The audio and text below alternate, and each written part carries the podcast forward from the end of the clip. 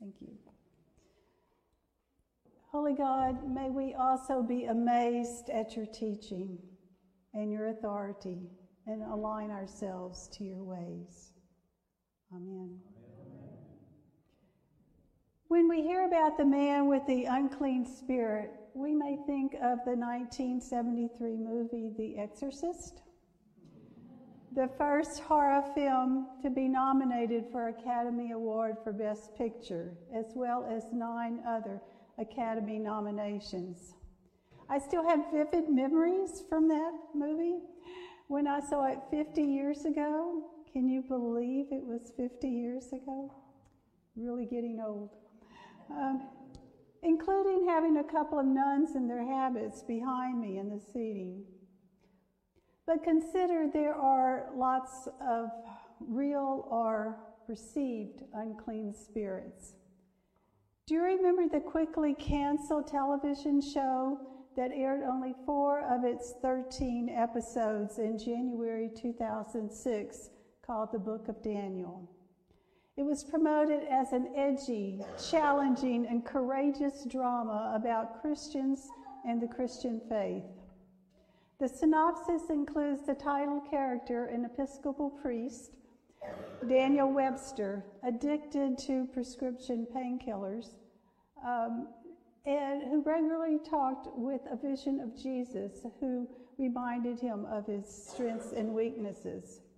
His wife, Daniel's wife, who fights her dependence on midday martinis, twenty-three-year-old gay son, and a sixteen-year-old daughter arrested for drug possession during the pilot episode, and their sixteen-year-old Chinese son dating the daughter of one of the parishioners who has anti-Asian uh, prejudices.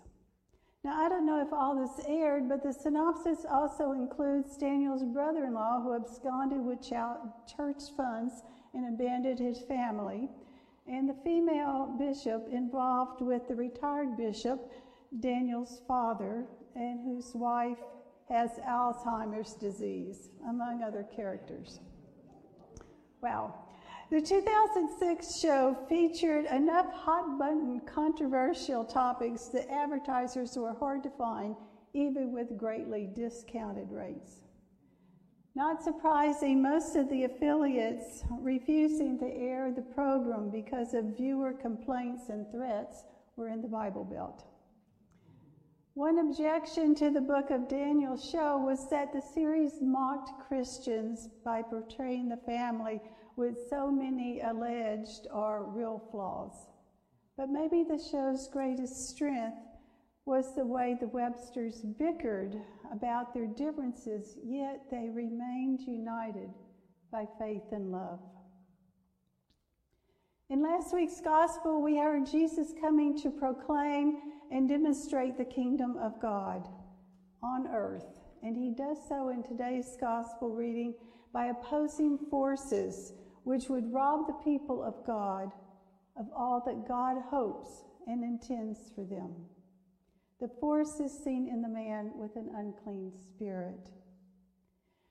Traditionally, it's, the verse is translated, the man with an unclean spirit, but a literal translation, translation is the man in an unclean spirit, suggesting the man is completely immersed in and overwhelmed by the unclean spirit. Possession by these spirits is not quite as foreign as we might think. Probably all of us could say that on occasion we have been possessed by anger or jealousy or envy, grudges, prejudice, a need to be right, all of those with a family member or a friend or a coworker, and that led us to say or do things that we regret. And at even other times, we may have felt possessed by something that was not the Spirit of God, and we were not a blessing to others. Some of us, or some in our family or friends, have had the experience of possession, having felt controlled by an addiction to alcohol, drugs, shopping, pornography, gambling. Or maybe a trait more society approved, like workaholism or affluenza, the need to have more and better. What other unclean spirits might inhabit or overwhelm or possess us? Voices that hold us back, make us feel incompetent, less than, unworthy, less than God's desire of wholeness for us. The man was controlled by a spirit. Who or what controls you?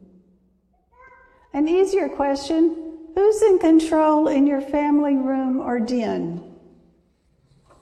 Maybe the one with a remote control? If you don't like to think of giving Jesus control of your life, we can give him the power to guide us. And we can align ourselves with his ways, as the disciples did. Recognize our deep need and trust that Jesus is here to meet it. We can be overcome by these undesirable traits inhabiting us. We can overcome those desir- undesirable traits. But I do want to add the addition of professional help might be needed in some of these. Our world is so divided, and animosity will increase as we get nearer to November and election. We can help heal and banish the unclean spirits within ourselves and hold out the light of Christ to draw others to new life. The Reverend Doctor Martin Luther King Junior said, "We must learn to live together as brothers, or we will die together as fools." The Reverend Andrew Connors urged us to confront the powers of evil around us, rebuke voices holding on to homelessness, poverty, disempowerment, and against vulnerable people. Don't allow them to drain us of our humanity. Envision wholeness, God's vision of abundant life. He continued, use your voice, your vote, to speak for God's people, for humanity, for the planet. The Muslim teenager Malala Yousafzai in Pakistan emulated her brave father as a political activist against the Taliban. When she was fifteen in two thousand twelve, a Taliban gunman shot her and two others as they rode home on a school bus. After miraculously recovering in England, she spoke to the United Nations, and at seventeen she became the youngest person to receive the Nobel Peace Prize. She'd pray to God, bless us, first our family and our father, then our street, then our whole district, then all of Swat Valley where she lived. Then she'd say, no, all Muslims. No, not just Muslims. Bless all human beings. Malala was an outspoken critic of all forms of detestable practices done against all people, and in particular against women and girls. Stated positively, she was an advocate for the inherent dignity of all human beings. There is no them. There's only us. America Ferrera is known for the show Ugly Betty, and more recently for the Barbie movie monologue, including, I'm just so tired of watching myself and every single other woman tie herself into knots so that people will like us. She grew up as a first generation Honduran immigrant, and she was an American girl not seeing fully dimensional Latina representation on T V. And it's, no one was challenging those deeply held, entrenched biases. Accepting the eighth annual See Her Award at the annual Critics' Choice Awards this week, she was grateful for the change, stating, to me, this is the best and highest use of storytelling. To affirm one another's full humanity, to uphold the truth that we are all worthy of being seen. Black, brown, indigenous, Asian, trans, disabled, any body type, any gender. We are all worthy to have our lives richly and authentically reflected. Here are excerpts from the Reverend Mark Sargent about the hospitality house. When our view of the world becomes more important to us than truly viewing the world, we have lost the capacity to touch and to care for and to help change the world. We can hear Jesus' fierce advocacy for those who are marginalized. We can experience his tender mercy for those who are hurting. We can celebrate the freedom and release he can bring to those who are in bondage. He proclaimed, "That's the good news I want to boldly share today." As we reflect together, we come to be joined in love, and we find ourselves linking our hearts and our hands to touch others, to invite them into that reflective space where they too can ponder what it means to be alive. In the church and in the Bible, we meet a person named Jesus, whose heart is without judgment and full of mercy. He can help us be free from the things that bind us. He can show us how to love, how to forgive, how to serve. And he welcomes you into this space where you can reflect upon your life.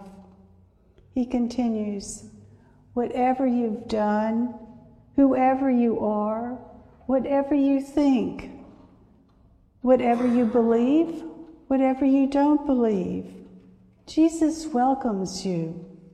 This is a place for you. It's a place of welcome and embrace, a place of hospitality and acceptance, unconditional positive regard. It is the Church of Jesus." On Tuesday, A Case for Love, a feature-length documentary was shown in theaters that asks what unselfish love looks like in today's world. The news article explained, at a time when division, estrangement, and hatred seem to be as strong as ever, it examines the questions of whether or not love, specifically unselfish love, is a solution to our extreme societal and political divide, facing the world with an us versus them point of view. The thirteen stories in the movie invite us on a personal journey, reflecting on the ways that we may experience sacrificial love and then embody it for others in our lives, community, and the world. Presiding Bishop Michael Curry inspired the film's focus as he offered a solution to what ails us, love, specifically unselfish love. As he wrote in his latest book, "When love is the way, earth will be a sanctuary. When love is the way, there's plenty of room for all God's children." He said, "I was raised to believe that we were put on this earth to make it better, to continue God's work of creation, of creating a world where we'll all just say, this is good." People are asked to live a month of unselfish love, acts of intentional, unselfish love, and find hope all together in the God who made us. Resources including workbooks and discussion guides for youth or adults are available on the movie's website. What are some concrete steps that you or we can take this week or this month to embody unselfish love to the people in your life or in a wider focus? Jesus came to oppose all that robs us of the joy and community and purpose for which we were created, to oppose the forces that keep the children of God from the abundant life that God deserves, desires for all of us. Jesus is still at work cleansing us from such spirits. It's not how you fail, it's how you get up. And we can be of support to each other and others in our community as we might grow as individuals in a community as people, blessed to be a blessing. So I end with a song, and I ask your participation during the chorus part. Um, and when it says left side, this is left side, and this is right side, but that's towards the end. Um, and I'll say chorus whenever you're supposed to come in with the chorus. The song is called Overcomer, and it was sung by Mandisa. Anybody know it? Staring at a stop sign, watching people drive by, T-Mac on the radio. Got so much on your mind, nothing's really going right. Looking for a ray of hope. Whatever it is you might be going through, I know he's not going to let it get the best of you. Chorus. You're an overcomer. Stay in the fight till the final round. You're not going under. You're not going under, because God is holding you right now. You might be down for a moment, feeling like it's hopeless. That's when he reminds you that you're an overcomer. Woo, woo. That you're an overcomer. Woo, woo. Everybody spin down, hit the bottom, hit the ground. Oh, you're not alone. Just take a breath. Don't forget. Hang on to his promises. He wants you to know. Chorus. You're an overcomer. Stay in the fight to the final round. You're not going under. You're not going under, because God is holding you right now. You might be down for a moment, feeling like it's hopeless. That's when he reminds you that you're an overcomer. Woo, woo. That you're an overcomer. Woo, woo. The same man, the great I am, the one who overcame death, is living inside you. So just hold tight, fix your eyes on the one who holds your life. There's nothing he can't do. He's telling you, take a breath, don't forget, hang on to his promises. Chorus. You're an overcomer. Stay in the fight, the final round. You're not going under, not going under, because he is holding you right now. You might be down for a moment, feeling like it's hopeless. That's when he reminds you that you're an overcomer. Woo, woo. That you're an overcomer. Woo, woo. Left side. You're an overcomer. Right side. So.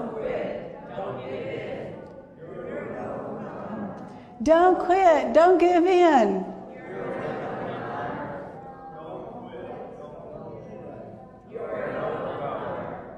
You're an overcomer. Now let's end by claiming this for ourselves with I'm an overcomer. I'm an overcomer. With God's help, amen.